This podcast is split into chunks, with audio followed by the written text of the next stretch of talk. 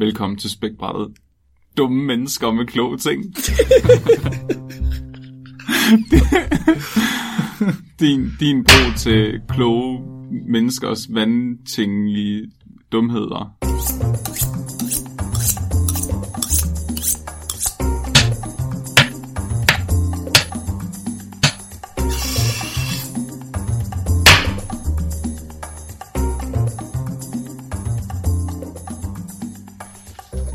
Mit navn er Flemming.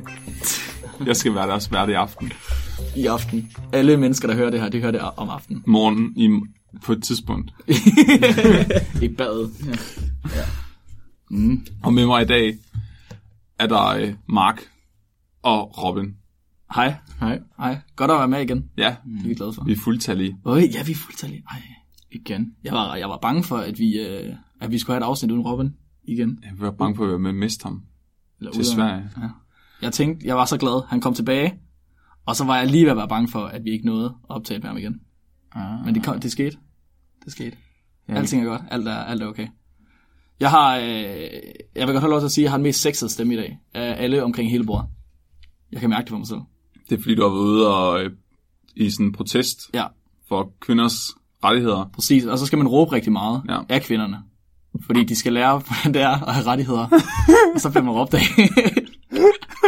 så min stemme, den er rigtig, rigtig skudt i dag. Men det bliver den bare mere sexet af. Så Ja. ja. lige før vi skulle have sådan en guitar, så øh, spille noget country blues. Mm. Jamen, det- så er det bare, så begår vores lyttere jo selvmord. Det har vi fået etableret. Det er rigtigt. Det er rigtigt, det kan vi ikke have. Nej. Nej. Flemming, hvad skal du snakke om i dag? Jeg- skal snakke om popcorn. Hey, nice.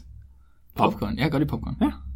Er, er der nogen, der ikke kan lide popcorn? Jeg har faktisk en kammerat, der ikke kan lide popcorn. Det er fandme mærkeligt. Det er fandme mærkeligt. Ved du, hvad mær- mærkeligt det er? Nej. Hans far, han arbejder i en biograf, så han har også selv arbejdet i en biograf. Eller i hvert fald været der rigtig meget. Er Men han det kan Ikke, derfor, han kan ikke lide popcorn. Det er nok rigtigt. derfor. Ja, måske. han overdoseret? Ej, Overdoseret. Kan jeg huske, da, jeg kan huske, da den første Shrek-film kom i biografen, så kunne man få grønne popcorn. ja, ja, ja. ja. Det, kan var vi, det, det bliver den nye Szechuan sauce. Det vil vi gerne have tilbage. Ja. Shrek popcorn. Shrek popcorn. Ja. Ja. Grønne popcorn Ja. tilbage. Hvad skal vi snakke om? Ja, jeg skal jeg taler om, øh, at fremtiden er allerede her. Det er det, vi skal snakke om. Fremtiden er her. Ja. Ja. Det er mig. Dybt. ja. Nå. Flemming er, Flemming er Tåsing, og Flemming er fremtiden. Det Tosing er fremtiden. Holy Trinity. Jeg skal snakke om øh, en meget dysfunktionel familie.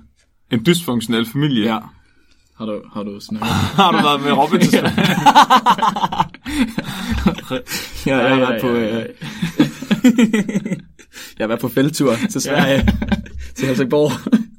Hvad, hvad kalder man dem, der, der holder på med sådan, sådan et studier? Helsingborg-studier. nej, nej, men øh, om, om mennesker. og- Nå, Ja, antropologer. an- Antropolog, ja. Ja. Så ja. Sådan, Ja, jeg er skiftet til antropologi. Mm, mm. Det er i kraft af spækbrættet, så skifter jeg øh, felt hver eneste uge. Mm. Jeg har været øh, arkeolog og alt muligt. Vidste godt det? Og du, og Jeg du også havde, været jeg havde en uge, hvor jeg var arkeolog. Ja. rigtigt. Det er rigtigt. Og biolog på samme tid, for jeg lærte også noget om bælledyr. Vi var faktisk ude og gå med metaldetektoren. Ja, det var og, jeg faktisk og, lige og fiske med magneten. Ja, Altså, godt billede der. Ja, ja, ja. Mark han fangede en, en skrue, skruetving i, i Det bedste fangst, der nogensinde er lavet Ja. på Tåsinge. Ej, skal, skal han også få et billede af, eller sådan ramme den ind? Hæng den op på væggen, ja. ja. Så synger den. Når Jeg man- har gjort den ren og pæn. Den er hjemme med Flemming. Ja, ja, Den hænger på øh, sammen med alle de andre skrueting. ja. Den er nede med en bondage-killer. Ja. Okay. Sådan en kæmpe nipple, nipple clamp. Ja, jamen jeg har fået den artikel, der, der hedder Popcorn. Critical Temperature Jump and Sound. Jeg tror lige, du har glemt, at du skulle sige, at den bare hed popcorn. Nej, nej. Det er, sådan, der er, det, det er fordi, der er sådan en kolon, så lige kun, Ah, jeg holdt en kunstpause. Ja. Den er simpelthen blevet sendt til mig af vores allerstørste fan i hele verden, Nikolaj. Ja. Mm. Der har ham der også sendt os uh, headbanger-artiklen. Ja, det er ikke første gang, han har sendt artiklen. nej. Nej. Han er min darling. Den er fra øh, 2015. Keywords er fracture, thermodynamics og biomechanics. De, de er lige hele runden rundt. det, den er fra The Royal Society Publishing. Okay. Ja. Det så det, Ja, ja, ja, det er ikke bare, øh, det er ikke øh, bullshit det her. Nej, det skal jeg love for. Når det er sagt, så er det bullshit. Nå, det er godt. Man Godt skal at- ikke tage den her artikel alt for seriøst. Nej. Den er sådan lidt øh, nogle forskere, der har kedet sig, og så har de lavet den for sjov. Det synes jeg også, du sagde med headbanger-artiklen, og den var meget, altså, jeg blev klogere af den. I, siden da har jeg ikke haft ondt i hovedet eller nakkeskader. Du holder op med at, du, du headbanger til hver anden takt nu, eller? Ja, ja, hver gang jeg hører ABBA, så headbanger til hver anden tak. Det er alt for vildt. Nej, men den er, den, er, den er skøn, den her artikel, og de har brugt meget lang tid på at lave den. Den er fra Frankrig, skal jeg huske at sige. Mm, okay. Så de, de starter med indledning at sige, at øh, popcorn er den sjoveste slags korn at poppe. mm. Fordi den laver en poplyd. og så siger de, at tidligere studier, der omhandler popcorn, ikke har været dybtegående nok. De har ligesom ikke øh, fået afklaret, hvorfra den her poplyd den kommer. Og de har heller ikke fået afklaret, hvordan de hopper. nej, nej, jeg, jeg er meget enig. Jeg har også ofte tænkt, de der popcorn der, Ja. ved vi nok om dem? Nej, fordi de gemmer sig i posen. Præcis, jeg skulle lige til at sige det. Ah, De gemmer dem i posen. Det er hemmelighed. Ja. Det er hemmelighed. Det er derfor, de faktisk har begyndt at putte dem i poser. Det er fordi, de ikke vil have, at vi ved, hvordan det er, de popper. Ja, ja, det Der er ingen, der bruger dem i grød. Der er ingen, der popper i grød længere. Og man ser dem jo først, når man åbner posen, ja. og så er de blevet til popcorn. Eller også er de ikke. Det er faktisk et kvante, kvante Uh. At, så længe de er i posen, så er hver korn det er poppet og ikke poppet på samme tid. det er så Schrödingers. ja, præcis. Schrödingers popcorn. Ja. Det er det, der, det er det, der laver lyden, det er fordi, de popper ind og ud af Ja, eksistens. ja, ja. ja, en forsvinder, og en anden, der kommer ud, der er poppet. Okay. Hvad tror I, det der, der er inde i popcornkernen, det hedder? Hvad- Det vil jeg gerne lige starte med. Vi skal lige tage sammen i orden. Hvad Ja. tror I, det hedder? Jeg er helt sikker på, at det hedder kødet. Eller Kødet. puden. Ja. Det er gode bud. Ja, tak. Korn. Det, det hedder popcorn endosperm.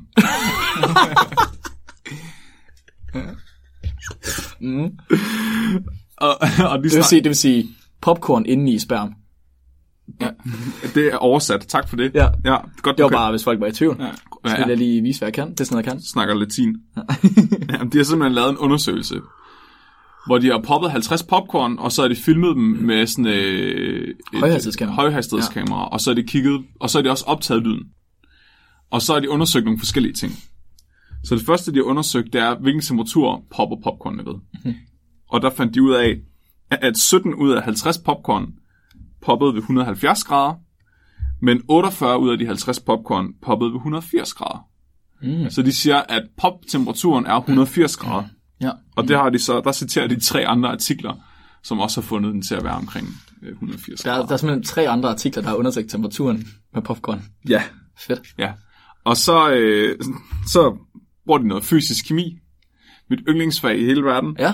Så bruger de øh, Clausius Clapeyron-ligningen. Nå, Øh, den har- her- Ja, ja, selvfølgelig. Den ja. kender vi alle sammen. Og så øh, har de simpelthen citeret fire andre artikler, som har bestemt øh, den kraft, hvorved kernen den brydes, popcornkernen. Okay. Og så er de simpelthen nok regnet sig frem til matematisk, at øh, den ideelle temperatur, hvis man øh, tænker på væsken inde i popcornen som værende en ideal gas, der den tager gasform, Ja. mm. så regner de det også ud med de her ligninger, at det bliver 180 grader. Fuck, det er syret. Okay, okay, okay, Ja. okay. Hvordan kan vi allerede... Hvordan kan de starte med at sige, der er ikke lavet nok forskning på det her, og så er der lavet syv artikler på popcorn-popning. Men det er fordi, de, har, de, Det er altså nok forskning på popcorn. Nej, nej, nej, nej, nej. For de har ikke afklaret poplyden. Og nej. de har ikke afklaret hopperiet. nej. nej, nej. Det er jo det, der er det interessante ved fænomenet. Selvfølgelig. Det er jo ikke... Det er jo ikke Det er ikke temperaturen. nej, nej. Det er det skulle bare lige afklares, ikke? Okay. Ja. Mm. De fortsætter så. Og, og så øh, snakker de om, at øh, de filmer det med deres slow motion kamera ved at putte øh, popcornene på en stegepande, der er 350 grader varm, mm-hmm. lægge den på, og så venter de og ser, hvad der sker. Og det her kamera, det filmer altså med 2.900 frames i sekundet. Mm. Og så kigger de så på vinklen. Altså både på, hvad der, altså, hvad der sker, når den popper, men også med, hvordan den hopper. Mm. Og de finder ud af, at øh, når skallen brydes, så laver den ligesom et ben Nå. ud af, af skallen, men også ud af det her endosperm. Ah, okay. Og det, det her ben hopper så for den. Så det er ligesom en blanding af gassen, der kommer ud, og benet, der skubber. Okay. Ja. Okay, okay, okay. Ja, ja. Og så, og så siger de, at rotationsanklen, eller vinklen, som de observerer øh, ved det her hop, Prostitutionsanklen. er, øh, angle, er øh, 490 grader, hvilket er mere end en øh, somersault running gymnast. Okay. Så det vil sige, det er, det er bedre end en professionel saltomortale slår.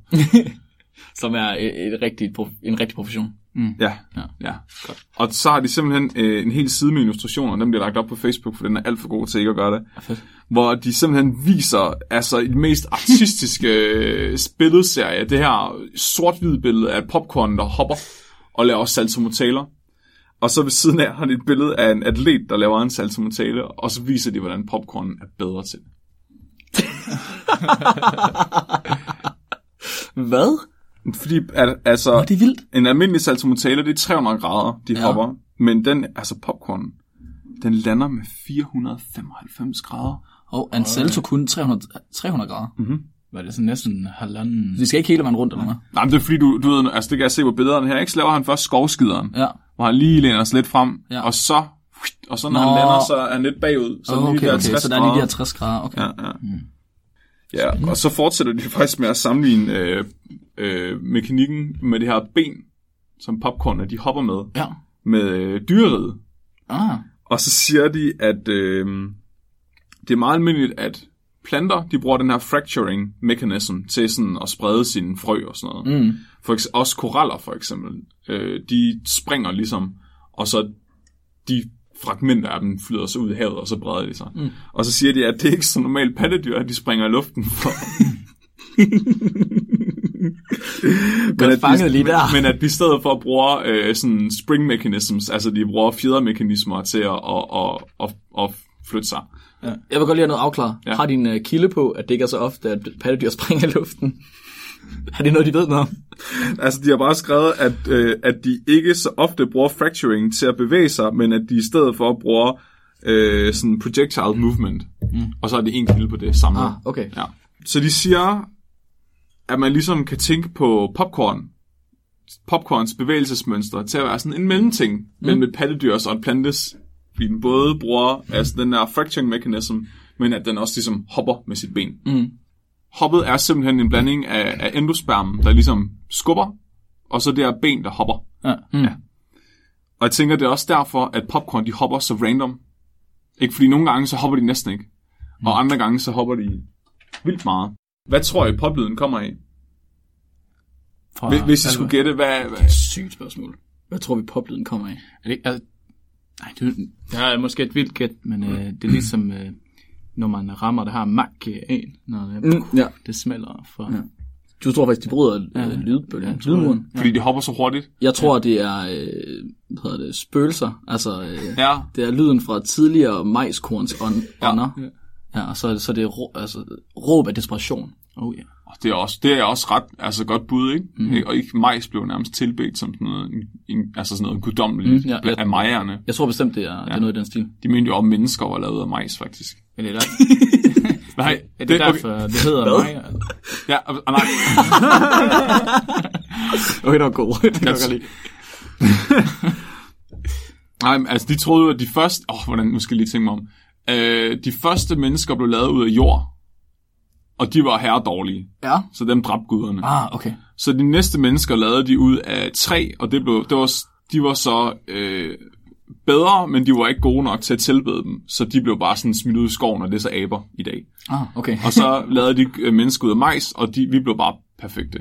Det, det er fandme mærkeligt. Ja, Det men er vi virkelig, blev, virkelig underligt. vi blev så for kloge, så de, øh, oh, hvad hedder han, Tes, Tezcatlipoca, han, øh, the Lord of the Smoking Mirror, ja. han gjorde også sådan, at vi ikke kunne forstå guddommeligheden, fordi vi var for kloge, da vi blev skabt.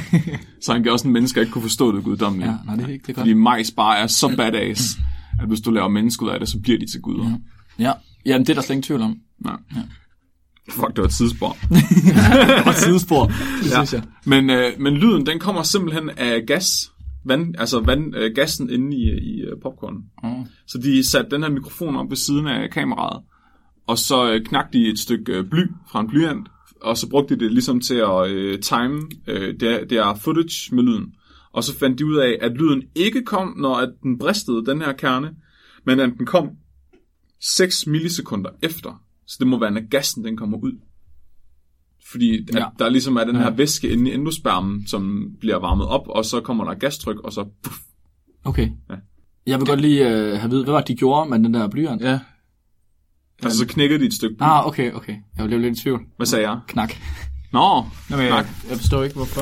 Hvad sagde du? Det var fordi, okay, så de ville vide, når de knækkede den der blyant, ja. så ville de vide, om lyden kom med det samme, de knækkede den, eller om den kom lidt efter. Ah, ja. Og så kan de bruge den som kontrol, for så kan de se, Nå, hvis de ja, knækker noget på ved den siden af deres ja. mikrofon, så øh, kommer lyden med det samme. Ja, ja.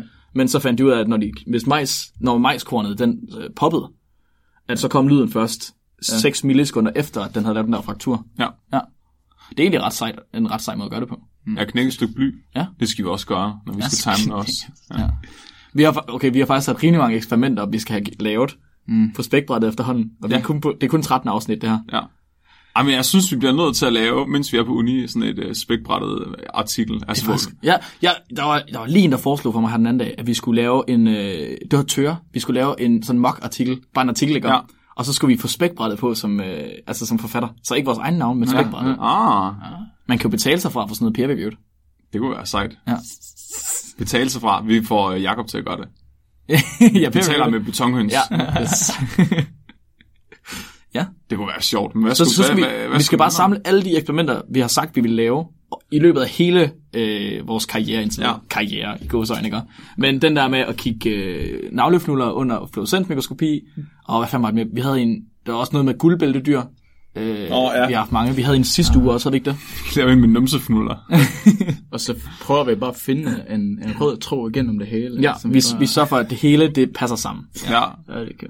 Vi, jeg tror, vi har haft ret mange. Vi har, hver gang vi har haft, øh, det er faktisk, det er faktisk gode til. Hver gang vi har haft en artikel, så har vi haft en måde, de kan forbedre det på. Sige, hvad skulle de have gjort mere? Ja. Ja. Hver, hver gang. Hvad hvis vi, hvad hvis vi i spækbrættet bare fik lavet alle de der ekstra ting, vi synes, der skulle være? Uanset om de var relevant eller ej. Og så sendte en artikel ud, og så sagde, skriv til alle forfatterne de andre artikler. Åh, ja, Se her. Ja, ja. Find jeres på side 86. Sådan, så vi kommer på verdenskortet. Ja, det kunne være ret sejt. Ja. Det må vi næsten have gjort. okay, så, øh, så nu ved vi meget mere om popcorn, Flemming. Ja. Nu er blevet meget, meget kloge på popcorn. Det, altså, den er virkelig gennemført, den her artikel. De har billeder med af lydbølgerne af poplyden, og de kommenterer wow. på frekvensen af lyden. Og de har slow motion billeder med af, hvordan de hopper, og de har også udregnet kurver og kraft og... Du, du sagde, hvad kaldte du den? En højhastighedskamera? Mm-hmm. Eller? Havde jeg også sådan en højhastighedsmikrofon? Eller, eller du sagde... Åh, oh, det var... Nej, Jeg, jeg ved ikke. Altså- jeg tror ikke, hvad... Jeg tror, jeg er ret sikker på, at det ikke er nødvendigt. Nej, men er det... Selvfølgelig svært at sige. Hvad, hvad brugte de for mikrofon? Nu hvor vi, øh, vi Jeg alle har- tre har begyndt at kigge på det der jeg med mikrofoner. Fakt, jeg har faktisk uh, Så kunne man måske have lavet det selv. Jeg sige, det her det er det næsten mest forberedte, jeg nogensinde har set Flemming være. Ja, Lige efter Candida-episoden. Fuck af, man. Jeg skal love, altså der er overstregninger over alt i den ja. her, og røde linjer, Ja, og rød penne. noter, og jeg ved ikke hvad. Virkelig en flot artikel, du har lavet der. Ja. Tak. Ej, jeg var også dengang med skildpadden. Med skildpadden og den røde. Den, bold. den kom aldrig ud. Det var der, hvor lyden der var ring. Ja, det var en skam. Ej. Det er et, øh, et hemmeligt afsnit, så I desværre aldrig får at høre. Det er vi ked af. Neumann KM84. Nå, jo, mand. Okay, så er der en af de dyre. 40 til 16.000 hertz. Så det er en af de dyre. Jeg vil jeg kigge på... Øh, jamen, der er jo mikrofoner for 100.000 dollars, altså. Jeg tror, den koster så meget. Det er kun... Nej, jeg ved ikke, hvad den er, men øh, jeg tror, det er en Ved du, hvad det er for... Hvad, hvem- hvem har lavet... Altså, hvad er de for nogle forskere, dem der har lavet det der? Altså, hvilket felt de er indenfor. Ja, ja, ja. Åh, oh, kæft, man, de hedder. De har nogle meget franske navne. Det, det har ikke noget at gøre med, hvor de er fra. Pierre. Emmanuel Virotson, Alexandra Ponomarenko. Der er ikke sådan et institut fra et eller andet. Mm, Jeg kan tænke mig at vide, om det er fysikere eller øh, kemikere, eller hvem laver sådan noget der. Eller, Eller om det er sådan en, en fransk øh, podcast. løsbækbræt. ja, synes, der står ikke... Øh, der står bare navne, der står ikke titler eller noget. Okay. Og der står heller ikke... øh, Der står bare, at det er universitetet i Grenoble og École Polytechnique Politik, det ved jeg ikke. i Pala, Palace. Hold op, så det er to forskellige institutter, de er fra, de her gutter også. Oh, collaboration. Det var vel ligesom dengang, vi havde vandmændene. Det var også to forskellige institutter, de var fra. Åh, oh, det er rigtigt. Der var nogen over fra mad, madvidenskab, og der var nogen fra, øh, hvad hedder det? Jonathans... Øh, Ja, mikroskopi. Men det er, også, altså, det er sygt nok at mødes om noget som det er. Det er helt sikkert noget, de har fundet på til julefrokost. Ja. Det, det, altså, det kan det kun være. Ja, jeg tror, ja.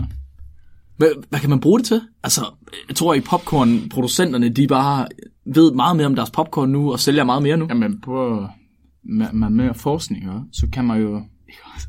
så kan man jo, så kan man jo sådan her, øhm, måske lave melodier, så du, du putter forskellige popcorn ind i en pose, Men- kan man lave melodier, mens du popper popcorn i din, øh, hvad hedder det, mikrobølge. Ja, jeg, vil, ja, jeg, kan, jeg kan godt se øhm, potentialet. Mm. Ja, Jeg, kunne man ikke det før? alle de mennesker, der kunne tænke sig at købe en pose mikropopcorn, som popper i en bestemt lyd, ja. så kunne man spille øh, Queen, når man øh, putter sin popcorn i mikroen. Ja, Det er ikke dumt. Mm. Nej, det kan jeg, jeg kan godt se potentialet der. Mm. Helt sikkert marketing. Uh, igen, trademark til spækbrættet, det er vores. Kom igen. Jeg vil bare gerne have noget endosperm i, i, i, i min mund. Noget saltet endosperm. De målte faktisk om et skydelærer, så målte de, hvor meget de udvidede sig, når de poppede. Og så kommenterede de på, det var forskelligt. Nej! Det passer ikke. Jo, jo, jo. Der er, også, der er faktisk en illustration, altså øh, med, med, med, før de, efter de poppede, og sådan formen og størrelsen, og sådan, så jeg lavede sådan en graf med, hvor meget de vokser af.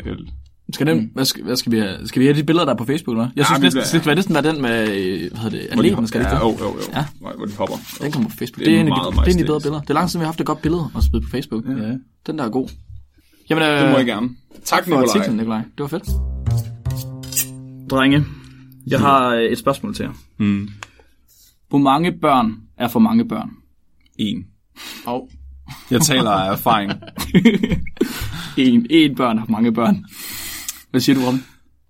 eller, eller hvad mener du sådan, øh, hvor mange man har råd til? Eller? Nej, nej, nej. Hvor mange børn er for mange børn? Altså, jeg det tror, er ikke, så svært. jeg tror ikke, man kan elske mere end to eller tre. Nej, nej. og det er fordi, du har to brødre, har Ja. og du er den mellemste. Hvem er det så, der ikke er blevet elsket? Jeg skal fortælle jer en, øh, en, om en artikel i dag om øh, Mullah Ismail. Han fik 888 børn, da han levede. Fuck, det er godt gået. Right? Hvad, hvad hedder han? Uh, Mullah Ismail.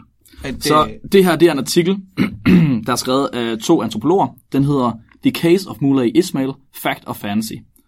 Det er Elisabeth Obersauer og Karl Grammer. Wow, så du siger, at hvis den her mand, han har munket konstant i to og et halvt år, hver eneste dag, Flemming, du kommer til konklusionen alt, alt, alt for hurtigt. Ja. Alt for hurtigt. Det er clickbait, det her. Det er en teaser. Det er... I må ikke få det at vide før om et kvarter. Nej, Når undskyld. jeg er færdig med at snakke, så Men skal må I jeg spørge... Endelig. Okay. Spørg. Men hvad, Emanuel, øh, er det han, øh, den øh, nordafrikanske, øh, sådan, han var... Ja. Marokko. Ja. Mm. Altså var han sådan en af verdens rigeste på sit, sin tid. Åh, det kan godt være. Det er fra... Okay, så lad os starte, ikke? Ja, så øhm, den her øh, kejser af Marokko, Mullah Ismail, ja. han hed Mullah Ismail den blodtørstige, øh, levede fra 1672 til 1727. S- Der står i forskellige, øh, hvad kan man sige, værker fra den, fra den tid af, og skrivninger og sådan noget, at han skulle have fået 888 børn. og han blev kun 52. Ja. Godt 55. lavet, mand. 55. Åh! Oh.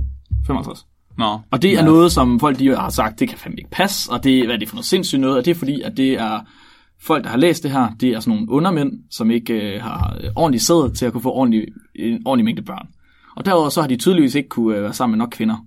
Ej. Og det mener forfatterne af den her artikel her, Elisabeth og Karl, at det er noget pis. Selvfølgelig kunne han det. Ja. Så de har matematisk gået ind og undersøgt, kan den her mand, kunne den her mand have fået 888 børn? Åh oh, nej, så de har, lavet, de har lavet et regnstykke, jeg gik i gang med lige før. Ja, fuldstændig. Alt det hele. Hvor mange gange skulle han tømme løgne i... hvor mange Præcis, det er derfor, det er derfor, du ikke til konklusion det nu. De har nemlig lavet alt det der pis. Alt det pis, sorry. De har lavet alle de der regnestykker der. Og de, øh, de kigger, så de kigger på sønner i stedet for, fordi til det, på det tidspunkt, og hvad de har kunne se, så er det sådan noget med, at de fleste af de kvindebørn, han har fået, eller pigebørn, de er blevet øh, slået ihjel af deres øh, jordmøder, når de nogle gange er blevet født. Wow, fordi de er piger. Ja, så var det. Så det er mest sønner, de har lavet overleve. Og så siger de, at de har beregnet sig frem til, at der er en ratio mellem, hvor mange af de her 888 børn er sønner, og hvor mange af dem er piger. De har prøvet at finde ud af, om han kunne have 600 drengebørn, tror jeg det er. Om han kunne få det. Og jeg lover jer, at de har taget alt med. De har taget højde for alt i den her. Det er en matematisk undersøgelse, men de har bare taget højde for alt. Så for det første, de siger, at de baserer deres øh, beregninger på en øh, rapport, rapportering, der er lavet i 1704 så en anden gut, som sagde, i 1704, der mente den her gut, der havde set det, at han havde 600 sønner på det tidspunkt. Øhm, og så siger de, og, nej, de, ja, okay, de beregner, om det er muligt at have 600 sønner i hans reproduktionslivstid, som er 32 år. Ja. Så han blev 55, men han har kun kunne få børn i 32 eller sådan noget, mm. siger de. Så siden han var 18, tror jeg, de siger. Mm. Nej, det kan ikke passe. Det må være tidligere. S- senere? Jeg ved det ikke. Ja. Oh, de siger også, men det er også fordi, Personligt her. men det er også fordi, de siger, de siger ja. øhm, han har først kunne få en, en ordentlig mængde børn, da han ligesom blev kejser. Han har ikke altid været kejser. Det blev han sådan, på et andet tidspunkt. Og der fik han også et harem. Og det harem skulle jo være relativt stort. Ah, så han fik først mammen der. Ja, præcis. Ja, Ja, så det er først der, de siger derfra. Fordi inden da, så har han måske kunne få tre, fire børn eller sådan noget. Men efter det, så er det virkelig gået amok. så det er fordi, det var kun han, der havde adgang til det her harem der. Okay, ja. Okay, De tager, så- de tager højde for alt, som jeg siger. Og Hvad var det, der personligt, du gerne ville sige, Røgen? Hvad? Du, vil- du vil gerne sige noget personligt. Nej, nej, jeg, jeg, jeg, jeg, nej, jeg har bare tænkt på, hvis du, hvis du synes, ej, man kan ikke, jeg kunne ikke få børn, før jeg var 20, og jeg kunne ikke få børn, før jeg var 15. Det fik en revelation. Ja. wow, den kan andet end at tisse. What? det var, det var mistake. Ved I, hvad der også er lidt sjovt ved det her? Han står faktisk i, øh, i hvert fald den artikel, der kom ud i 2014, der stod han som i Guinness, øh, hvad hedder det, Re, øh, Book of Records, altså Guinness øh, verdensrekordsbog. Så der står han som den person med flest børn i verden. Det gjorde han i 2014. Er det ikke mærkeligt, at man tager en, en godt nok en historisk person, ja. Ja. men fra 1600-tallet og putter i Guinness rekordbog? Og det er lidt mystisk. Right? Man skulle næsten foreslå øh, på spækbrættets vegne, at vi gerne vil slå rekorden, og at vi stiller Robin til rådighed, og at vi søger kvinder, der gerne vil være med til at slå en verdensrekord. Ja, jeg kan fortælle jer, hvor mange kvinder, der skal til i et harem, for det er muligt. Ja. Uh, Hey, ui. Man lærer noget af at høre spækbrættet. Så de tager, de tager alt med. Det er ægløsning, og det er... Øhm, hvor st- stor sandsynlighed er der for, at kvinderne de, øh, er ufrugtbare, mm. øhm, og hvor stor sandsynlighed er der for, at de, at, at de rent faktisk bliver øh, gravide af, at de ligesom har sex og sådan noget. Så de siger, skal, åh, skal jeg tage det hele med? Jeg er sådan lidt i tvivl. De tager også noget med, som om børnene de dør, inden de ligesom bliver født, og om de dør oh, efter de bliver født, og hvor stor er sandsynligheden for, at de dør, fra de er 0 til de er 2 år gamle, og alle sådan nogle ting. Et, et interessant, øh, hvad man kunne kigge på jo, altså, hvis, hvordan ville det påvirke, altså for eksempel øh, kvaliteten på, på barn, børn, altså mm. sådan, når han får sit øh, sådan 600 børn, barn, så altså, hvordan er han kvalitetsmæssigt? Er sæden blevet mærkelig? Ja, Og er han blevet mærkelig, eller er de blevet mærkelige? altså, er børnene, Ja, børnene. om det bliver mærkeligt eller bedre, eller? Tror du ikke, det er lige meget? Fordi han, altså, det Jeg- er bare én far. Jeg ja. ved, de bliver bedre. Det er, Men det er homeopati. Jamen, det er høj koncentration, Flemming. Han det bliver fortyndet mere og mere. Prøv at høre den der, jeg elsker dig, du er min 573 søn. Kæft, man tror, der han kunne navne på dem alle sammen. Nej. Mm-mm. Han kunne navne på de første tre, og så resten, de har bare været der. Altså, au, au, ikke? Okay, så den her rapport, de fik i 1704, er skrevet af en franskmand, der hed Busno. Øh, og han rapporterede, at Muley han havde 600 sønner på det tidspunkt fra fire øh, hvad hedder det, koner og 500 concubines, altså øh, kvinder i et harem. Havde han Elsker 500 kvinder i sit harem? Det, det er i hvert fald det, ham er Busno, han, bestod, han øh, siger. Jesus. Og så skriver han, eller han har så skrevet i den rapport her også, at døtre, øh, som han har fået med sine fire koner, de fik lov til at leve, men, mens døtre, der ligesom blev øh, født af elskerinderne, de blev øh, altså kvalt, når de blev født af jordmøderne. Så det var det, jeg sagde før. Det er sygt. Prøv at tænke på at være var professionel ligesom- babykvæler. Ja, ja. Jeg er jordmor. Men det var altså, altså, klamt nok, så var det jo ikke unormalt dengang. Det skete jo også i Danmark. Det var godt nok en lidt anden grund. Ikke fordi, at øh, man ikke gad at have pigebørn, men mere fordi, at man ikke rigtig kunne, kunne det. Fordi de fleste kvinder, der fik dem uden for ægteskab, de blev jo ligesom altså, udstødt af deres familie, hvis det var, at de blev opdaget. Dongoleret. ja, ja, præcis. Så de kvalte dem jo i øh, brønden i København. Ja. Har I hørt- det, det havde vi i hvert fald i historie øh, i folkeskolen. Ja, det kastede dem i åen. Ja, lige præcis. Lige præcis, fordi man ikke kunne have dem. Det gjorde mig aldrig i Sverige. Nej, I er meget bedre. okay, så, så de har så regnet, de har regnet ud af det her, så hvis Busno han siger, at i 1704, der havde Muley 600 sønner, så må han have omkring 1171 børn fra 500 kvinder i løbet af 32 år. Wow. 25 til 57 selv, så fra han var 25 år gammel. Og der siger de også, at der tager de ikke højde for øh, hans, altså de fødsler, der er sket, inden han er, han er blevet øh, kejser. Fordi han har, har højst sandsynligt ikke haft et harem dengang. I hvert fald ikke, der var et, der var på 500 mennesker. Nej. Prøv at tænke et harem på 500 mennesker. Kvinder. det er mennesker, det er kvinder. Hvem ved? Måske er det det hele. Eller, Ja, jo, jo. jo, øh, er det ikke, jeg ved ikke, hvad øh, definitioner han har med er rigtigt, men indgår der ikke sådan, øh, altså, hvad kalder man, en eunuchs, eunuch også? Nå, måske. Ja, ja altså Eller- nogle øh, kønsløse, ja, Ja, ja. ja. altså nogen, der har fået hugget Ja. ja. tissemanden af eller sådan noget. Det ved jeg faktisk ikke. Det Hvad, kommer hvad bruger også... man dem til? Og hvad er damerne, eller? Ja, altså... Nå, jamen, de indgår nok ikke i harem. Det er nok Nej. bare i hans øh, stab, så. Altså Okay, okay. dem, der arbejder der. Det kommer vel an på, hvad han var til. Så der står også, de, de, de har, der er nogle ting, de også ved fra den her rapport her, det er, at ham her, øh, Ismail, Mullah Ismail, han tog nogle ekstreme midler i brug for ligesom at sørge for, at han var sikker på, at det kun var ham, der var faren. Så det vil sige, at øh, det er derfor, han også kom til at hedde den blodtørstige, blandt andet.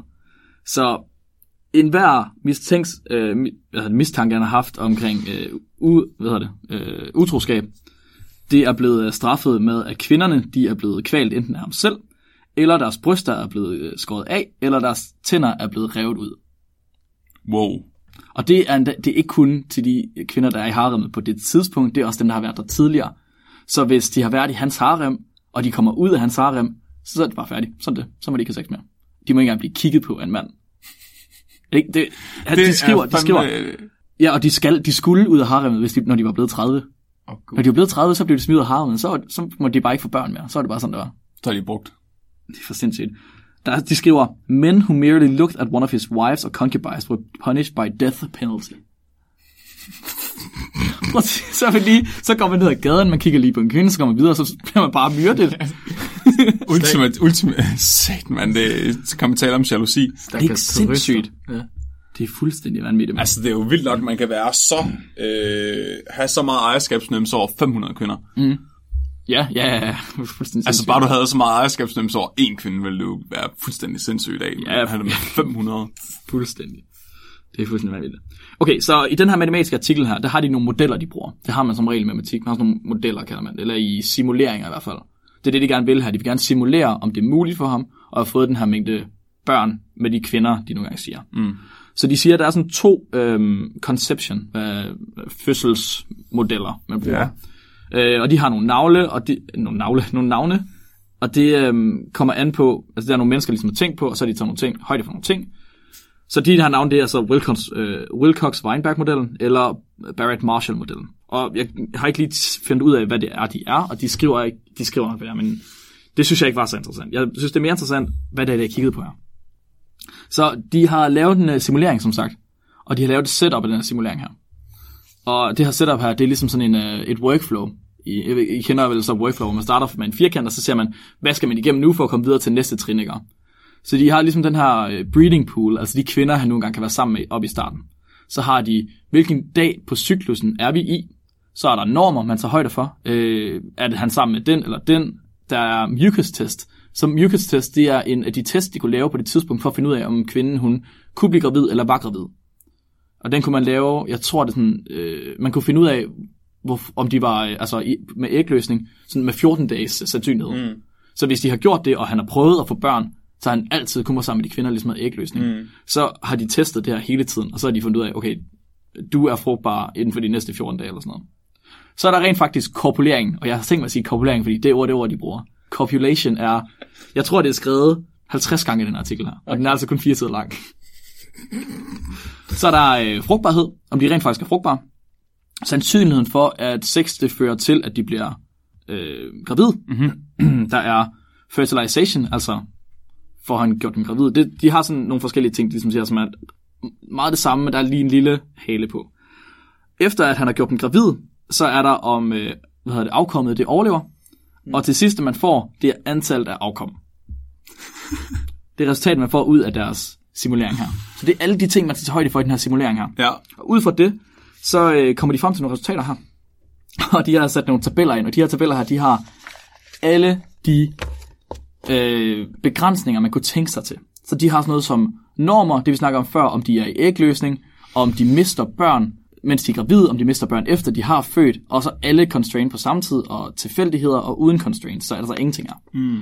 De tager også højde for, man siger, at når kvinder de øh, har ægløsning, det er noget, man har fundet ud af, og de har en kilde, de henviser til, men jeg kan ikke lige huske den. Men de, man siger, at hvis, når kvinder har ægløsning, så er de, bliver de set subjektivt som pænere af mænd. Altså, mm. så mænd synes kvinder, der er i ægløsning, er pænere. Ja. Kan du mene? Ja. Ja.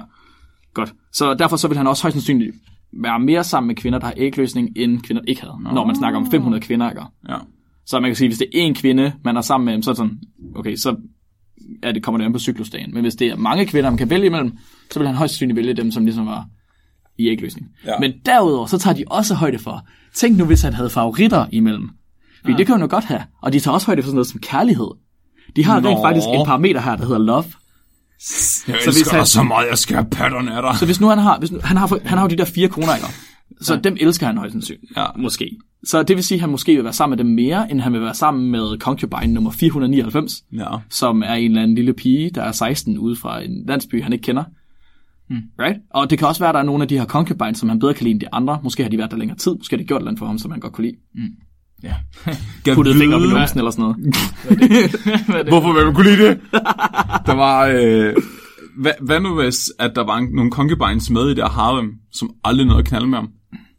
Ja, det er et godt spørgsmål. Det kunne Hvis godt det ske. bare hele tiden stop for at stå lidt i baggrunden og Jeps. være sådan, se lidt klam ud. Ja, ja. Det, jeg, jeg, ved Så, ikke, hvor, jeg ved ikke, hvor meget udskiftning der har været på. Man kan sige, hvis de skulle være 30, og de er nok kommet ind...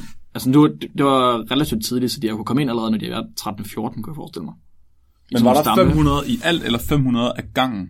500 gange. Jeg tror, han har he- over hele sit liv, men efter han blev kejser, haft et harem på 500. Okay, så hvis vi antager, at han gør det to gange om dagen, så kan han nå igennem dem alle sammen på et Så, år. okay, så Flemming, de finder ud af, hvor mange korpulationer skal en mand have per dag. Mhm. Yes. Så de siger, at øh, de simulerer, at han har øh, tilf- tilfældig adgang til et harem, og så beregner de antallet af korpuleringer per dag, der er nødvendige for at nå det givende antal børn. Det vil sige, de har 600 børn. Ah, det ikke sådan, det var? så de har backtracket det. Ja, og det er så det, er det første, de gør. Der har de ikke nogen begrænsninger på. Så bagefter så sætter de begrænsninger på i modellen, for ligesom at finde ud af, hvad, hvor meget gør de her begrænsninger her. De begrænsninger, de bruger i det her, så, det er så religiøst tabu. Så man må ikke have øh, korpulationer, korpuleringer, for five days, days each cycle during menstruation. Så i de fem dage, hun menstruerer, Ja. må de ikke have sex. De må ikke kopulere. Fordi øh, religiøst tabu siger, at øh, kvinder er beskidte, når de menstruerer. Mm. Right? Øh, så tager de også, øh, det er så alt det, vi har snakket om før, de tager højde for, at man, om man finder ud af, at de er ægløsningen, og at de børnene dør og sådan noget. Okay, så skriver de her. Hvis korpuleringerne sker fuldstændig tilfældigt, så skal man med de forskellige metoder her, så Wilcox-modellen skal man have 6 1,97 gange per dag. Med Hyrkle, som jeg egentlig ikke har snakket om, så de så introducerer senere, der skal man have 0,83 gange. Ja. Det er altså halvdelen af det, de sagde før.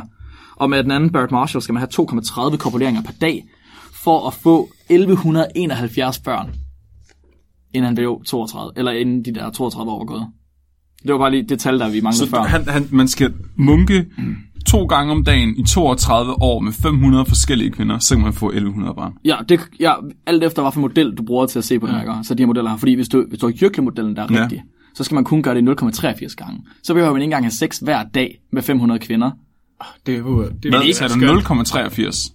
Jeg tror du sagde 1,83. Nej, 0,83. Nå. Den første var 1,97, den næste Ja. var 0,83. Så vil sige, hver femte dag, hver sjette dag kan han holde pause. Men hvad nu, hvis han så gør det andre steder? Hvad nu, hvis ja, han, han tager ham. Hvorfor skulle han det? hvad nu, hvis han godt kan lide at gøre det i numsen, Mark? Nå, Flemming, det er nok religiøst tabu. Ja. Det Ja, tror jeg. men det er, faktisk, det er et godt spørgsmål. Godt spørgsmål. Jeg tror, at de tager højde for, at det altid er vaginal sex. vaginal penetration. Ind i inkubatoren med Ja. er det ikke vildt på... En af de her modeller her skal man ikke engang have sex hver dag i 32 år for at få 1171 børn. Han har bare sådan noget black ops sæd. det, er Altså. jo fucking, Ja. det, er jo, det er jo en landsby i Vestjylland. Han kunne, han, kunne, han kunne lave en hel landsby i Vestjylland på 32 år. Det kunne fandme være et vildt reality show. Er det ikke... er det ikke fucking vanvittigt? Og så siger de, hvis I tager alle de her begrænsninger, øh, tager højde for alle de her begrænsninger her, det, øh, begrænsninger, de fører faktisk til, at de skal have mindre sex. Så den her Wilcox-model, som er 1,97 før, der er det kun 1,43 nu. 1,43 gange per dag mm. skal man have sex for at få de her 1171 børn på 32 år. Mm. Og det er, når de tager alle, begræ- øh, alle begrænsninger ind. Så altså om børnene dør og alt sådan noget.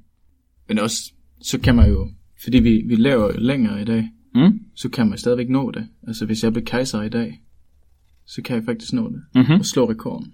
Jeg vidste, det var det, du sad og tænkte på. Ja. Okay, så har de også fundet ud af, hvad nu, hvis vi kigger på en anden sted for? Så nu har de kigget på, hvor mange korpuleringer per dag skal der til for at få 1171 børn. Det næste, de kigger på, det er, hvor mange børn får man, hvis man har sex en gang om dagen med de her forskellige begrænsninger. Mm. Og de har så mange begrænsninger. Det var det, vi snakkede om før. Alle begrænsninger. Så som sagt, den ene af dem var Muley Falls in Love. Der er favoritter. Der er øh, hvad hedder det, ægløsning. Der er kærlighed. Der er alt muligt mærkeligt. Ikke? Og det er meget forskelligt. Så i nogle tilfælde når han op på 1400 børn med nogle modeller og nogle begrænsninger. 1400 børn. Det er fuldstændig vanvittigt. Han kunne have nået at få 1400 børn på 32 år. Det er imponerende. Det æder med mange blæer. Ja. Det må være den mest dysfunktionelle familie, der nogensinde har. Havde vi sådan en stald til dem eller sådan noget? ja, det var bare sådan en masse produktion. De har bare smidt den på, øh, hvad hedder det, det der bånd. 1400, det er lige så mange øh, køer, som der er på Kokajs gamle gård nu. Ja, oh, er der Det er ret 1400 køer? mange nu. 1400 er. De dyrker hele Siø bare med... Okay. Men ikke nok med det, der er 1400 børn. Så det er jo, det kan man sige, det er kalven, ikke? Men så er der også, okay, det var forkert sagt. Søerne. Men det er også kvinderne. Altså, der skal være plads til dem. Ja. De har jo også skulle have deres egen sted at være. Det har fandme været, det har været svært for ham, og det tænker jeg i hvert fald. Det må have været svært at skulle holde styr på, og skulle øh, logere det hele, og altså... Tror du ikke, det har været et, altså et, sådan et mål, han har haft? Jeg skal, altså, jeg skal have, få flest børn i Jo, verden nogensinde. Altså, Garanteret. Og han skulle være, det var også derfor, han ville være sikker på, at det var hans. ja, Så ja. hvis der var nogen, der kiggede på dem, så fik de hugget pikken af. Så var det bare. ja. Det er fandme træls. Det er fandme træls. Hvis man lige fik et eller andet i øjet, eller sådan noget, man bare lige sådan, åh, så, eller sådan, åh, Altså, oh, kom noget røg, og så vender man lige hovedet om, og så bare, fuff, Hvad kan man så skille? skille? skilleret, ja. Og de har faktisk også fundet ud af, hvor mange kvinder skulle der egentlig til i et harem, før man kunne op på det her, de her børn her. Så de har taget og lavet simuleringer for, hvor mange kvinder der var i haremmet. Det første, de har gjort, det var det, vi har snakket om nu. Der har de haft 500 kvinder. Ikke? Så har de bare forsøgt at kørt fra 0 og op til... Så har de kørt helt vildt langt, indtil de ligesom nåede sådan en stagnering. Ikke? Mm. Så det er en graf, der ligesom stiger og stiger og stiger med antallet af kvinder i et harem. Og på et tidspunkt når den et sted, hvor den ikke stiger mere. Så selvom du har 100 kvinder i harem, eller 200 kvinder i harem, så får du lige mange børn mm. på de her 32 år. Og de finder faktisk ud af, at med nogle af de her modeller her, der kommer man op på øh, 1250 børn allerede ved 100 kvinder i et harem. Det er Shit. fem Så- gange færre kvinder, end de havde regnet med før, men de når op på det samme. Det kunne godt lade sig gøre, Robin. 260? 100, 100 hvis du 100. kunne få fat i 100 kvinder, det tænker jeg er mere sandsynligt end 500. Jo, Vi skal bare lige, altså også i forhold til, om man skal støbes ind i Harpix. så, så, Ja, det er rigtigt. Hvornår skal han det? Det ved jeg ikke. så vil man også være mere produktiv og sådan, eller hvad? Jamen, det var bare, om vi skulle bruge pengene på Harpix, eller om vi skulle bruge dem på et harem. Jeg ved ikke, hvad kiloprisen er på Harpix, hvis vi skal have derinde. Jeg tror, det er til på kiloprisen der på ja, harem. er Hvad er det? Hvad er det? Kiloprisen på harem, Ja. Fuck, det er sindssygt. det har jeg ikke tjekket for nylig. Konklusionen er, at en mand på 32 år, med nok kvinder, kan få 1171 børn. Boom. Og også mere. Og man Sejt. behøver ikke engang 500 kvinder, som de har sagt tidligere. Der er jo nogen, så når de har spekuleret i det her, så har de bare sagt, at han skal bruge 800 kvinder, eller 1000 kvinder. Så skal han bare gå amok fire gange om dagen. Ja. Det er slet ikke nødvendigt. Det er meget, meget nemmere for mange børn. End, end, man, end hvad man tror, altså. Ja, hvad man lige Ja. tror. De skal også bare... Men hvis man nu ikke har et harem... Ej, det skulle lige så dyrt, man. Hvad hvad? Du bliver sæddonor, det får du penge Ja. for. Nå ja, det er rigtigt. Men det, er det ikke anonymt? Er det ikke svært at finde ud af så? Nej, du kan godt blive Det det ikke være. Nej. Men så er det jo nemt, fordi der skal jo ikke, der skal jo ikke en hel portion sæd til at befrugte et æg. vel? Nej, Og også dag. men jeg har, det er noget med, at man må ikke gå to døgn, før du skal aflevere det. Så du må simpelthen undvære Det er en hård begrænsning, det synes gøre jeg. det for fornøjelsens skyld, Ja. men kun gøre det for din eftermæle, Robin. Ja. Hvorfor, hvorfor skal man det? Det er fordi, det er sådan noget af kvaliteten eller sådan Ja. noget. Så det er der, mit spørgsmål kom ind tidligere, Ja, ja. om øh, hvad med de børn, der... Nå ja, okay, ja. Så ja, der er en sjov ting, de også tager højde for her. Det er øhm, øh, kvinders ægløsning og deres øh, frugtbarhed. Den har noget at gøre med, hvor ofte de, øh, de har sex. Så des mindre kvinder har sex, des mere frugtbare er de. Mm. Ja, Så det er smart, der er 500. lige præcis, for det er så faktisk noget af det, de uh, snakker om her. Så den her Jykle-database, de snakker om før, som jeg ikke lige fik introduceret, som de også først selv introducerer senere, den tager højde for, at kvinder de har sjældent sex. Hvilket de højst sandsynligt har i det her tilfælde, hvor der er 500 ikke? Det tager ham tid, altså det tager, hvis han har en gang om dagen, skal han jo næsten gå to år, før han når til nummer 500. Det skal gå Det er 500 rigtigt. dage, ikke? Ja, Så de har jo meget sjældent sex, kan man sige. så det kan være en gang om Og de må året. ikke røre ved en anden mand. Altså, de må ikke engang blive set på en anden mand. Men tror du ikke, der har været sådan øh, rimelig planlagt det her? Altså sådan, Tror du, han har, han har haft ansat Ja, folk, der ja. har siddet og øh, skrevet ned i bøger. Nu er Ja. vi nået til, øh, nu er det til den her. Nu er vi nået til hende her. nummer. konkubin tra- 32. Ja. Prøv at tænke, hvis der, ej, hvis der er nogen, der bare luftede den her idé i dag. Man vil blive hængt på et kors. Og nu skal du knuse Robins drømme. Nej. Skal bare kæmpe mig. Hvordan kan du overhovedet have den tanke? Du er svensker. Har der regnet med dig? Hvad for en type? Har ikke alle drenge haft en tanke nogen gang? Der, der, var, jeg, der var en grund til, at jeg spurgte her til med, hvor mange børn er for mange, og I har allerede sagt, at I vil ikke være en del af det her eksperiment. Nej, men jeg har... Øh, jeg troede, jeg fandt en artikel, og sådan så kunne jeg mærke, at det er nok mere en essay. Ah, okay. Sådan, men, øh, men det er også lige meget, tror, Ja. jeg, tror jeg. Vi havde også et sms sidst. Ja, det, ja. Men øh, det er faktisk... Jeg, jeg vil gerne nok at bestemme selv, hvad vi taler om. Så jeg fandt den her... hver gang, Robin. Du vil aldrig tale om det, I Mindre siger, du skal. værtskomplekserne der. Jeg fandt den her. Øh, den er fra 2000, øh, og så er den skrevet af øh, Leslie Hughes, øh, tror jeg, man siger, fra Macquarie University i Australien. Så nu postulerer, at Leslie sad ned i en dyb sofa og tænkte sådan her. Hvad vil der ske med jordens alle arter, simpelthen, øh, hvis der nu skete en global opvarmning? Mhm. Så Leslie, eller nogen anden, delte op i fire forudsigelser. For, forudsigelser. Mm. Så et, der er fysiologisk effekt. Så forandringer i atmosfærisk øh, koldioxidkoncentration, øh, der er nedbør, ned, nedbør øh, regn og temperatur vil, øh, vil påvirke metabolske og udviklingsmæssige niveauer blandt, øh, blandt mange dyr. Så også, og også processer som fotosyntese, respiration, vækst og, og hvad kalder man væv, øh, Mm. ja, og det hos planter. Så det er fysiologisk effekt, det. Okay. vil ske. Så effekter på distribution, eller distribution, det er sådan en ændring af den gennemsnitlige temperatur på 3 grader Celsius, mm. vil, uh, vil flytte, uh, nu tror jeg, nu oversætter jeg fra engelsk, det med, med isotermen. Så i dag betyder isotermen den linje på et kort, som binder sammen det sted, der har den samme temperatur over en periode. Kan det? Okay, så, altså, man- så hvis ja. der er 17 grader cirka i Danmark og Tyskland sådan over den samme periode, Ja, så ja. den linje, der løber ned igennem, det er isoterm. Ja, jeg tror nok, den løber mere øh, parallelt med, Ja, okay, jeg ligger mere bred. Ja, bredden. Ja. så breddegrad. Ja. Og, um, så den, den, øh, den linje der, den flytter sig cirka 300-400 kilometer, øh, altså latitud, øh, latitud, hvad siger man, bred, bred, bredgrad. Ja, altså nord, nord og syd. Nord Okay. og syd. Og, og, og 500 meter, altså elevation opad, altså i Okay. bjerg. Ikke? Ja. Og derfor vil man jo så forvente, at, øh, at arter vil bevæge sig opad eller mod polerne. Og det er distribution. Så fe- fenologisk effekt, altså det, øhm, det der periodiske fænomener hos dyr og planter, altså sådan, det kan jeg godt måske, men livscykler som, livscykler som udløses af temperaturer på, Mm. på dagen, ændret, øh, altså det kan føre til afkoblinger af fenologisk forhold mellem arter. For eksempel hvis der er et, en art, der gerne øh, begynder sin pollination, pollination, når det bliver den temperaturen, mens den anden art, den begynder, når det er, altså, er lyst ude, eller så kan det ikke knytte, eller de kan ikke samarbejde mere. Og så er der tilpasning også. Og det er nummer fire, og det, det er sådan arter med, med kortværige generationer og hastig, hastig populationsvækst, kan så gennemgå uh, mikroevolutionære forandringer.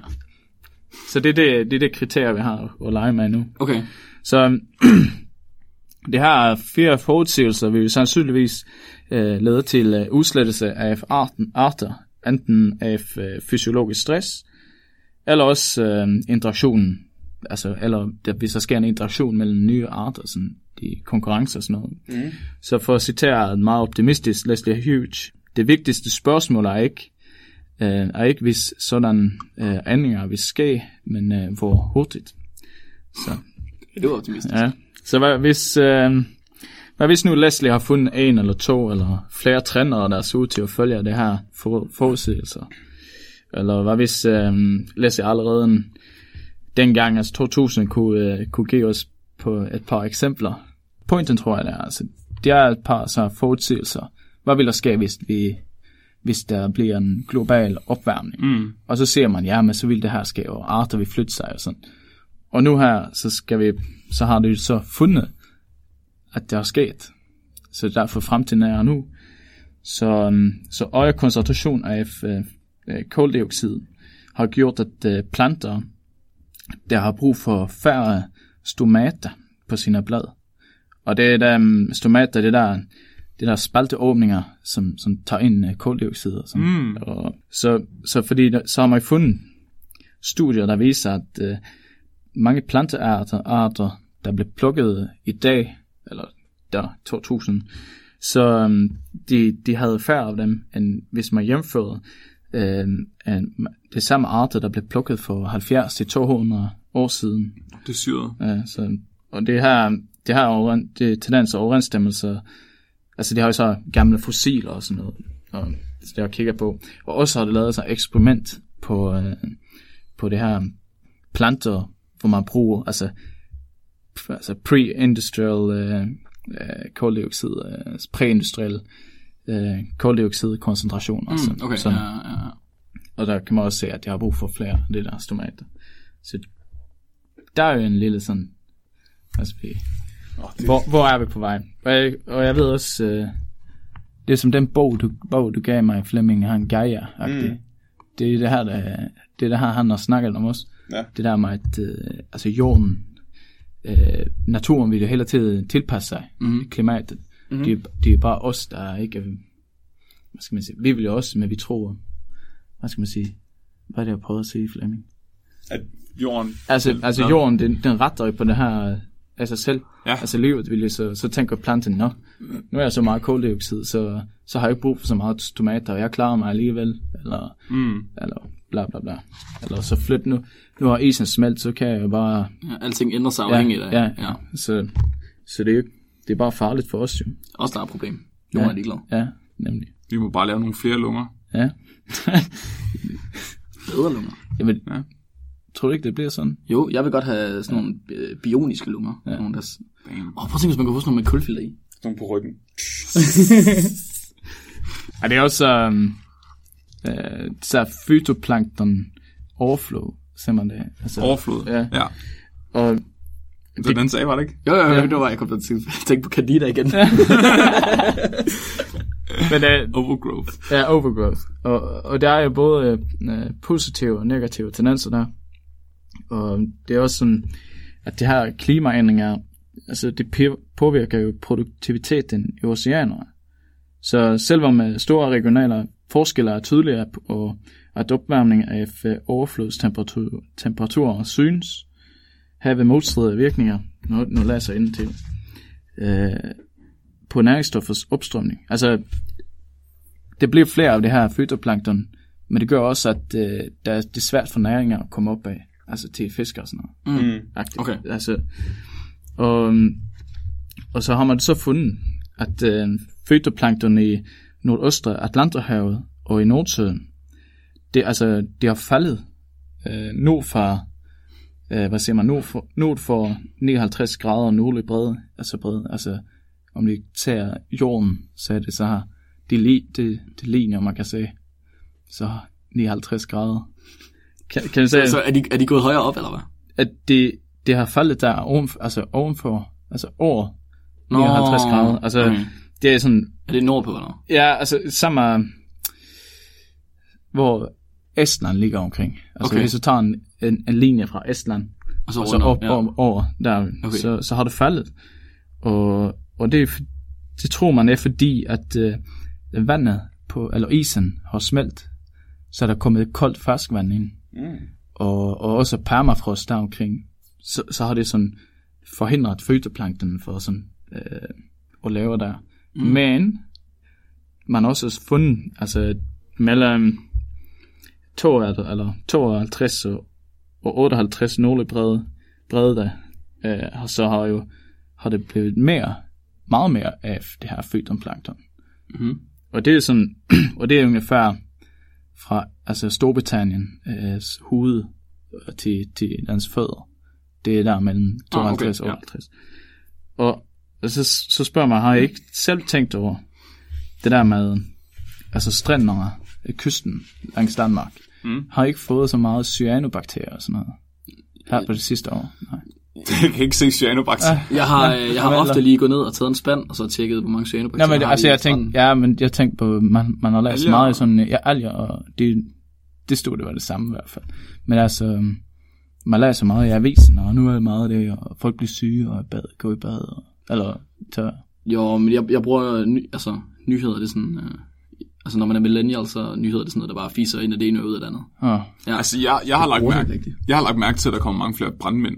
Og så er der kommet de der dræbergobler fra Australien, de der fluorescens. Ja, så det er noget praktisk, jeg kan forholde mig til. og så hajer. Jeg er der Ja. ja. kommet, øh, jeg kan huske, øh, jeg var barn, der var jeg Ja. ja. på Skagen, og der så jeg for første gang en, øh, hvad hedder det, en bladmusling eller en kammusling, de der lange, brune Ja. ja. muslinger. Ah, okay. Og sådan helt blown away, det var sådan, åh ja, de er lige kommet hertil og sådan noget. De, de ligger overalt nu. Wait, var det noget nyt? Ja, Nej, det vidste jeg ikke. jo jo, det var sådan, åh ja, de er lige kommet til Danmark, det var 2002, 2002 eller sådan Nej, hvor sindssygt. Ja, nu er de bare overalt. Ja, Ja. ja, der er mega mange af dem. ja. Okay. Så, Robin, jeg skal lige... Ja. Jeg tror, jeg skal have en rød tråd. Øh, hvor er vi, og hvorfor? Vi snakker om øh, fydobakterier eller plankton. Altså, jeg giver bare par eksempel, hvad... Øh, for først så sagde jeg jo, at øh, hvis det nu ville ske en global opvarmning, Ja. ja. så, så ville det her... Så, så har det så her, har det sagt øh, for, forudset, hvad der så kunne, sk- altså hvis der vil ske det, Ja. ja. så vil det her sandsynligvis ske. Okay, så det var det Hugh, Hughes? Ja, altså de der, de der fire ja, forudsigelser. ja, så det var, hvad, ja. hvad skete? Og så er det et eksempel på, hvorfor det allerede er der nu. Ja, altså, så giver jeg bare eksempler, man har fundet, og hvordan man så Okay. har fundet. Fordi, Jeg skulle, jeg skulle lige være med. Ja, men så, så kigger man på, for eksempel, øh, altså, hvad folk så for 200 år siden, sådan gammel data, og så, og så kigger man på den samme i dag, agtigt. Bare lad som om jeg ikke går. Nej, nej. Men øh, Flemming gider jo med i podcasten. Nej, Han går bare. Jeg skal til, øh, til fællesspisning i, øh, i børnehaveklassen. Nå, er du nødt til slut nu? Ja, Nå, okay. men øh, Ja, ja. I klarer jer nok uden mig. ja, det skal vi nok. Okay, det Nu er må vi se, hvordan det bliver. Det bliver sikkert meget dårligere. ja, jeg klipper sådan nogle øh, lyde ind af dig, Flemming. Ja, ja. Lyde. Ja. Hej du. Vi ses. Gør det pænt. Og der smutte Flemming. Farvel, Flemming. Han, han gider ikke høre på mig mere. Nej, for det. det sådan kan det gå. Ej, men det skal være lidt hurtigt her.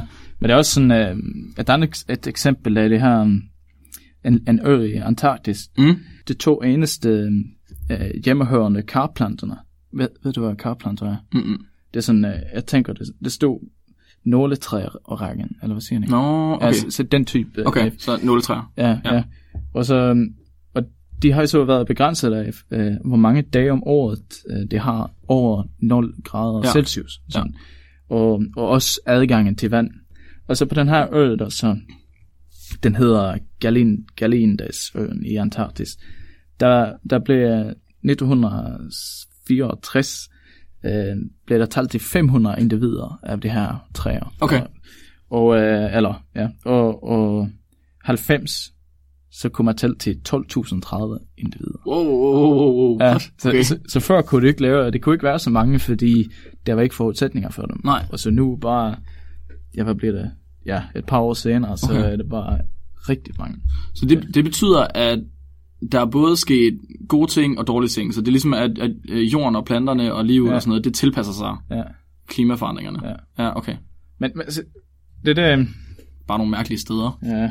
Og også så har det fundet øh, i Alperne her i Europa, Mhm. Mm-hmm. Så hvis de kigger på, hvor mange arter, altså af øh, man, vækstlighed eller planter, hvor mange arter og planter og sådan noget, man fandt i, oppe i toppen, så, og så har man bare set, at øh, den der diversitet, den har øget med 70 procent Nå, på okay. ja, siden, øh, Nej, hvor sjovt. ja, Ja, det hører man aldrig om. nej. Nej. Og også, man snakker også om det her trælinjer, altså for eksempel, hvis du kigger på et bjerg, Ja. og så kan du sige, ej, nu, nu er der ikke træ længere. Ja, ja, ja, ja, så ja. kan man se en sådan trælinje. Ja. Og, og den, den, den har man også øh, allerede fra 1890, så har man sådan øh, magt dem ud på kort. Nej, hvor sjovt. Og nu kan man så se, øh, at øh, de har flyttet sig opad. Og det er også øh, Nej, ret det, det, det unge træer, der, ja, det er selvfølgelig yngre træer, der står Ja, ja. yngre. Nå, det er ret specielt bare, Ja. at, at så på grund af de klimaforandringer, der sker, så øh, flygter livet, som du sagde, så flygter Ja. ligesom opad Ja. og, øh, og mere nordpå, Ja. og mod polerne og opad. Ja, Det er ret sjovt. Og, og det, det er så mange eksempler, det er også en, jeg, tager, jeg ser det bare, for jeg vil, jeg vil gøre alle sammen bange. og en anden, et andet eksempel er, at uh, de havde kigget på 35 forskellige sommerfugle, Okay, og så europæiske sommerfugle arter. ja, sommerfulde arter. Ja, og så, og så, så afslører man, at 22 af dem, altså de, de, hvad skal man sige, det er ikke som fugler, de, de flyver, altså, de flyver ikke til et nyt sted og tilbage, Mm, mm, mm, mm. uden det er altid om, omkring det samme region. Ja. Men de har 22 af dem, de har sådan ekspanderet sin region nordpå. Nå, Kan se den? Så for eksempel, hvis der er en sommerfugl kun i Spanien, så er den i Tyskland også nu. Nå Okay. Så, det, så det, tager, det tager mere plads. Ja. Og så var der kun to af dem, der gik sydpå. Og det, øh, det er bare sket det her sidste århundrede. Altså. Og der var sådan myg, for eksempel, og malaria. Det har man så fundet altså, højere op i bjergen, også på grund af det her varmen. Så det, ender aldrig, alle de her eksempler. Og Leslie har rigtig mange i sin uh, essay her, uh, fra ringer i træer til toget i uh, regnskoven. Men uh, hvad han ville vise var nok bare, at det seneste århundrede, så har forandringer i klimatet, eller klimatet, uh, allerede påvirket arters fysiologi og fenologi og distribution. Og, og på en måde, som, uh, som også følger det her forudsigelser, man har.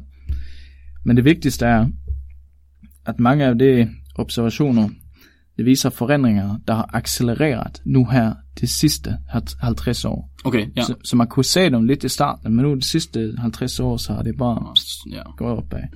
Så man skal også huske, at selvom det er bare en brøkdel af, af de her eksempler, der, der er et resultat af øh, drivhuseffekten, så er eksemplerne sket på bare, altså på kun bare en femtedel ja. af den opvarmning, som forventes i dette århundrede.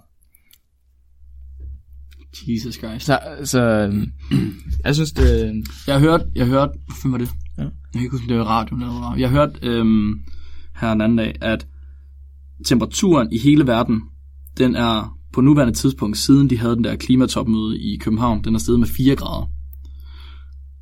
Siden... Eller, nej, eller siden ja, et eller andet tidspunkt, ja. så er steget med 4 grader. Og det, de havde øh, forventet eller forhåb, håbet, på, det var, at den kun skulle stige med 2 grader Ja. inden 2020. Ja. Allerede nu i 2018 er den steget med 4 grader siden det, de kiggede på. Det var nok ikke siden det klimatopmøde, det er ret Ja. meget. Altså, Men 4 grader, altså det er jo i hele verden. ja, Prøv at tænk, hvis du er nord, øh, Nordpolen, 4 grader, hvis vi siger, at der måske er minus 30-40 stykker eller sådan noget, når det er Ja. koldest. 4 grader, det er 10% op mod frysepunktet. ja. Det er fandme ikke noget at sige ja. til, at det der is, der smelter. Nå, også, Virkelig meget. jeg tror, at øh, altså man tænker jo øh, nogen, nogen former af dystopi, at det bliver bare kaos og sådan. Men jeg, jeg tror, det, det sker sådan stille og roligt, og lige pludselig så har vi, har vi løver i Danmark, agtigt. Mm, ja, det har jeg hørt før. Ja, er sjov. Men altså, det bliver sådan... Er det stille og roligt, tror du det? Ej, Det accelererer så hurtigt, at jeg tror ikke, ting det kan nå. Altså, det er jo fint nok, hvis det sker relativt langsomt, som det har gjort tidligere, ja, så ja. kan man ligesom nå, at, så kan verden nå at tilpasse sig, eller dyreriget kan nå at tilpasse sig. Verden er jo ligeglad. Men hvis, når det sker så hurtigt, at vi begynder at se forandringer, som, altså kæmpe forandringer på 10-20 Ja. år, Ja, ja, ikke at emigrere løver fra øh, savannen i Afrika op til Danmark på 20 år, vel? Ej, måske. Så er et par, et par hundrede år, hvis det går stærkt. Ja, ja. Ja, Jeg ved det ikke. Altså, jeg jeg bare tænker, Mm. at man mange gange, når de taler om det her global opvarmning, og også de kalder det hoax og alt det der. Ja, ja, Fordi ja. jeg, tror, jeg tror, folk har sådan en forestilling af, at, at, det, som, at det vil ske sådan bum, som, øh, som en asteroid Mm, ja. men, Ja, ja. men jeg tror, at man, efter at have læst det her essay, så får man sådan lidt fornemmelse, at det, det er jo faktisk lige nu, det sker. Ja, altså, og det har været i gang i Ja. mange, mange år, ja. Ja. Nu lige, altså vi er bare allerede, det er allerede for sent nu nærmest. ja, ja, altså jeg tror, man skal bare acceptere det, at, øh, at øh, det nede af Middelhavet, det, det vil være her i Nordsøen, eller, Ja. eller kan, Østersøen, ja. Ja, ja. Men, øh, ja det er for vildt. mm. Shit, mand. Åh, Robin, det var øh, noget at tænke på lige til sidst. Ja, ja, Godt afsnit i dag. Vi har grint, vi har grædt, vi har tænkt over tingene. og nu er vi bare, Så hvad er konklusionen? Nu er Flemming jo skrevet, så vi må tage hans konklusion for ham. jeg tror, hvad havde Flemming sagt, jeg tror, Altså nu ved vi meget mere om popcorn, og inden længe så ser I øh, spækbrættet popcorn, med, der popper til melodier. Glæder jeg til det. det er muligt, hvis du er ihærdig nok som mand, at få øh, 1171 børn på 32 år. Du behøver ikke engang have 500 kvinder til det. En gang. Nej. og hvad er så der med dig, Robin? Altså min konklusion? Ja. Ja, så prøv at købe det der øh, øh, poser lavet af stof.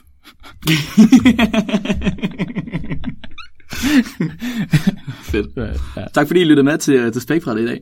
Øh, vi lægger nyt afsnit ud allerede på tirsdag igen, så lyt til det og fortæl jeres venner om det. Mm. Og øh, køb noget crap på vores merchandise. Vi har lige fået et nyt, øh, jeg har lige lavet et nyt øh, design. Hvad har du nu lavet? Hvad har jeg nu lavet? Jeg har lavet øh, det nyeste design, vores t-shirt design, eller den er faktisk på alting. Ja. Det er Nobelpris lige der. Åh, oh, det er rigtigt. Den... Vi siger det ofte, så jeg synes, det skal på en t-shirt. Ja. I skal se jer om inden længe, så kommer der også husk, husk at være dum på t-shirt. Mm. Jeg er i gang med at, med at tegne og designe og sådan noget. Så. Jeg synes, du gør det godt. Det godt. Og øh, jeg har hørt nogle, øh, nogle folk, der har været sådan lidt i tvivl om, hvad kan man få derinde, og har været inde og kigge og sådan noget, det er lidt svært. Øh, den side, vi bruger til det, den er måske ikke øh, så brugervenlig. Hvis man trykker på filtrer, så kan man vælge nogle flere ting. Så der er kopper, der er kasketter, der er muleposer, mm. øh, der er ikke kun t-shirts og hættetrøjer. Så øh, endelig gå ind og kigge en gang og køb noget stof, så vi kan, så vi kan købe mikrofon til Flemming. Ja, mangler endnu. ja. Ja, stakkels. I kan også sende, øh, sende videnskab ind til os på vores øh, gmail, spækbrættet.gmail.com med AE, eller kontakt os på Facebook, på vores Facebook-side, eller bare sådan privat, hvis I kender os. Mm. Vi vil helt vildt gerne have masser af videnskab. I dag der fik vi en fra Nikolaj, og sidste gang havde vi fra Patrick, der havde sendt ind. Så øh, masser af det, det er for fedt. Hvor, bare, hvor finder jeg det? Altså, eller Nå, men det skal du spørge vores lytter, ja. Det Ja, ved okay. de. Okay. Ja. Man kan, hvis du har godt råd, Robin, skal du google. Ved du, man skal google? Nej, men jeg tænkte, jeg tænkte på det, de sender ind. Nå, hvor du finder den. Er det, er det, Har de ikke sendt dig til dig nu? eller sender det... Ja, ja, ja, Jeg ved ikke, det er ja, Flemming, der altid får det. Han, de sender det bare til ham, eller kommer med til ham. Jeg ved det ikke. Øh, ja, det er nok. Han er, det er, fordi han er så populær. Ja, Kid er jo lige så populær som Flemming. ja, jeg vil også være det. Men ellers, hvis man vil finde noget sjov videnskab, hvad det, man skal søge på? Nej. What Hilarious Science. som også er et design, man kan købe på, øh, på shop. Ja, Alright, Robin. ja men jeg siger tak. Skal vi sige tak for det? Ja. Fedt. Husk at være dumme.